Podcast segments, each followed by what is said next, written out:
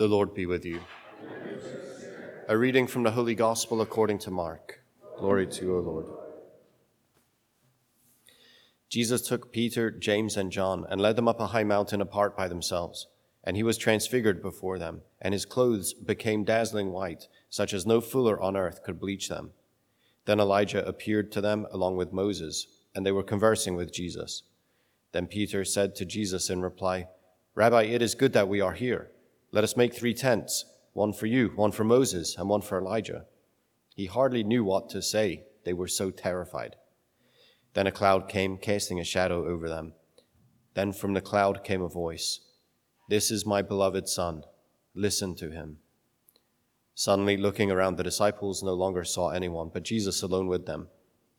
As they were coming down from the mountain, he charged them not to relate what they had seen to anyone, except when the Son of Man had risen from the dead. So they kept the matter to themselves, questioning what rising from the dead meant. Then they asked him, Why do the scribes say that Elijah must come first? He told them, Elijah will indeed come first and restore all things. Yet how is it written regarding the Son of Man that he must suffer greatly and be treated with contempt? But I tell you that Elijah has come, and they did to him whatever they pleased, as it is written of him. The Gospel of the Lord.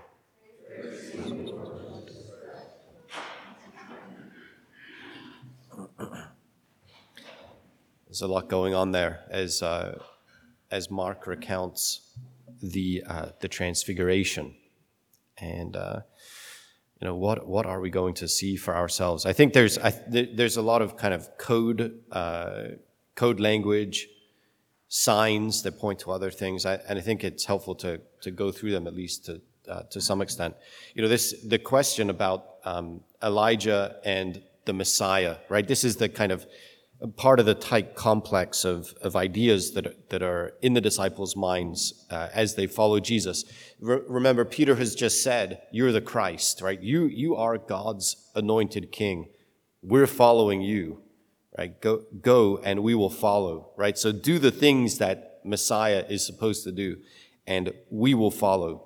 Uh, of course, there's um, in their in their own minds this this timetable of what is that what is the sequence of events yeah, that, that leads to the Messiah, say, being known and revealed, and of course, um, uh, making his way to triumph, right? And of course, the, uh, uh, the, um, defeat of um, Israel's enemies and, and the like, right?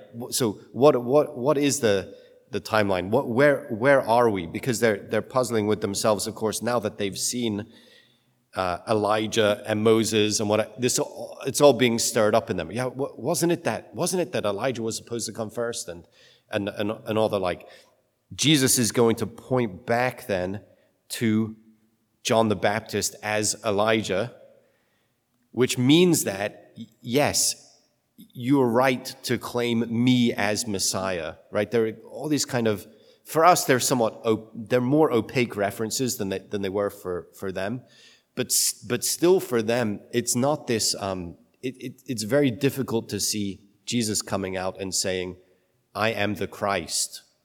Right? And, and there are a number of reasons why he, why he resists doing that. For one, he's just not inclined to point to himself. I mean, this is like, it would, it would almost go, it, it almost runs contrary to his nature to point to himself for anything whatsoever. Right? He's, he is uh, perfectly embodying the, uh, the God who is pure self gift, who is, who is totally for the other. It's very hard to then become self referential. You know, as he, even as he, as he makes these important claims, they're kind of, yeah, like making the claim, but in, in, a, in, in a way that it, he's not beating around the bush, but he's making, he's, he's revealing it, but also he's doing a lot of work to draw people into the way that they, they ought to imagine who he is and what he's there to do, right? So to come out of themselves, to move from their world into his world, right? So as to say, it's not simply a matter of confirmation for them because as soon as you say, hey, you know what? You're right. Well, now they're right about everything, aren't they? And that perhaps they're incorrigible. This is not what Jesus wants to do. He wants to keep them in that, in that space where they're growing in knowledge of him. They're growing in wisdom as it relates to the, to the things of God. So this, this comes at the end. And again, the, the confirmation, if we needed any more confirmation, we have the, we have the voice from the clouds. This is my beloved son. Listen to him, right? We, we have this, um, and then, and then we have Jesus speaking to them about uh, rising from the dead. And then they, th- and, and what do we think? You know, again, if we keep, if we keep our mind on our, on our own situation, we know very well what Jesus meant about the Son of Man rising from the dead because he rises from the dead. You know, he, he walks out of the tomb three days after he's killed. Yeah. It's not, it's not, sometimes a Saturday morning, it doesn't feel that exciting. Do you know? But it, but it's like, can you imagine? This is what our faith is built on. Yeah. Is Jesus being well and truly dead walks out of the tomb that first Easter morning. Is there still power in that? Of course there is. And, and that's what we're here, here to do. We're here to tap into that power, the power of self-giving love that has conquered death. That's what, that's what we're here to do. Yeah, but they, but, and the beautiful thing is, of course, um, they kept the matter to themselves as Jesus told them, questioning what rising from the dead meant. you know, it's like, yes, of course, they, they don't know. They don't know what he was talking about. Yeah, so it's I don't know always the the um, the, the sound of of a of a true firsthand account, right? It's like we don't we didn't know what was going on. Peter was running around saying crazy things, and they were all terrified. You know, it's like it wasn't quite the religious scene that we imagined in our minds, or that that we've seen perhaps portrayed in, in any number of pieces of art, right? It's like no, it wasn't it wasn't quite like that. Although in, in a lot of art, you see kind of like the the terror try to capture the scene. But we, we still don't hear it for some reason. This is overwhelming stuff. And what's revealed is, of course, Jesus as Messiah. It's what's revealed is Jesus at the in, at the very intersection of heaven and earth. Jesus seen as as he is. Yeah, Jesus seen as he is. Uh, his his entire life, every every fiber of his being, radiating with the love of God.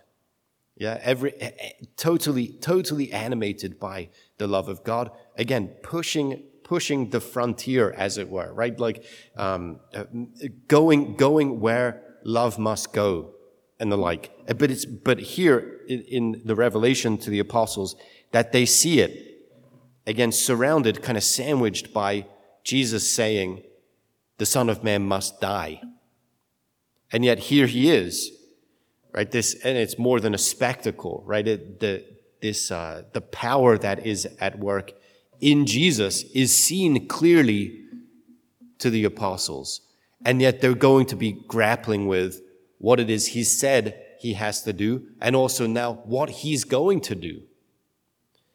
Uh, he's he's going to run right into the teeth of things. He's going to die, and it's and it's not. Um, uh, how do you say it's it's not um, you know, simply an, an unhappy, an unhappy consequence. Actually, it's the point. He's going to go and do it. He's going to go and face down death and appear defeated and rise victorious. So that death's power defeated, now the reign of God can come in glory and in power. The power of self-giving love. So we, we have to hold on to this ourselves as well. Yeah, we are following a crucified king. So we ought not to expect uh, to escape suffering in our lives. In fact, one of the things, I think one of the things that uh, being faithful Christians allows us to do is to, is to suffer well. You know, our, our suffering also has meaning.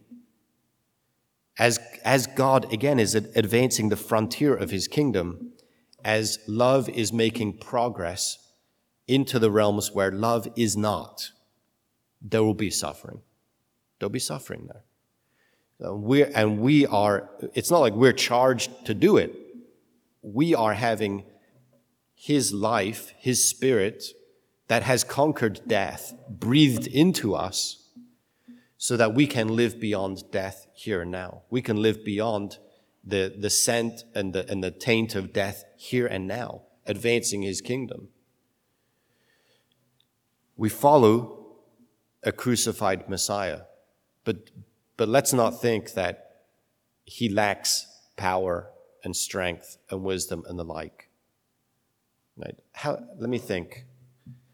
I don't know. I don't. I don't know if I want to do homily extension time. I'm trying. to I have to. I'm trying to feel the room out. Do you know? I kind of want to. I kind of want to do it. I want to do it just to go on the record. Okay. So, um, we t- we we we do this. We we talk about the will of God and our accepting the will of God. Like um, it's like bad things befall me, right? So ba- so bad things happen to me and I think, okay, well, it's the will of God. I accept it. Okay? And then we, and then we start moving on or moving through, right? I don't think it's the right thing. I don't think this is the right thing to do. We're called to be um, a people who, again, advance His kingdom. And as we go about in that in that realm, as we go about trying to make, uh, allowing trying to allow Him to make our whole life prayer and love, so love of God and love of neighbor as self. We, we are, um, we are going to find ourselves in places where bad things befall us. It's, it's just the, it's just the nature of it. And instead of thinking, okay, well, God, God allows it, at least in his, in his passive will or in his permissive will. Actually, what we ought to see is God is not on that side of the equation, right? Like, so it's like I'm on one side of the equation, God's on the other side of the equation. I'm suffering, He's allowing it to happen. I embrace it because He allows it to happen, right? We're just two sides of the equation. This is not right. The one side of the equation is the world is mm, fallen. Yeah, it's so human beings are disfigured, and the world finds itself in a place of corruption, right? It's a fallen state. So, yeah, so that's on the one side of the equation. On the other side of the equation is God and me, right? So, God calling me to oppose the forces of sin and death here and now with his life at work in me and working through me. So I get it. We don't, you know, God's permissive will, forget about it. God has called me to be with Him on His side of the equation, in which we are going to love and we are willing to bear the burden of love. He did it already. He bore the burden. He broke the back of idolatry, sin, wickedness, injustice and he's called us into that kingdom of light that lives already beyond death. Okay, so this is, this is where we need to be. Yeah, certainly not me versus God. Certainly not I'm suffering, God's not doing anything about it, He's allowing it to happen. He's a, no. The world is all over the place, but He's called, He's called us to be with Him and to live lives of great love. We're going to suffer as a result. We're going to. But our consolation is, is in Him, which is really why we pray. Yeah, is like we, we need Him to be at work in us and working through us. What do we have? What do we have if we don't? And as the, as the voice from the, from the cloud says, This is my beloved Son. Listen to Him. He's making the way. He's making the way. We're not alone. He's making the way. We have to continue to trust and follow him.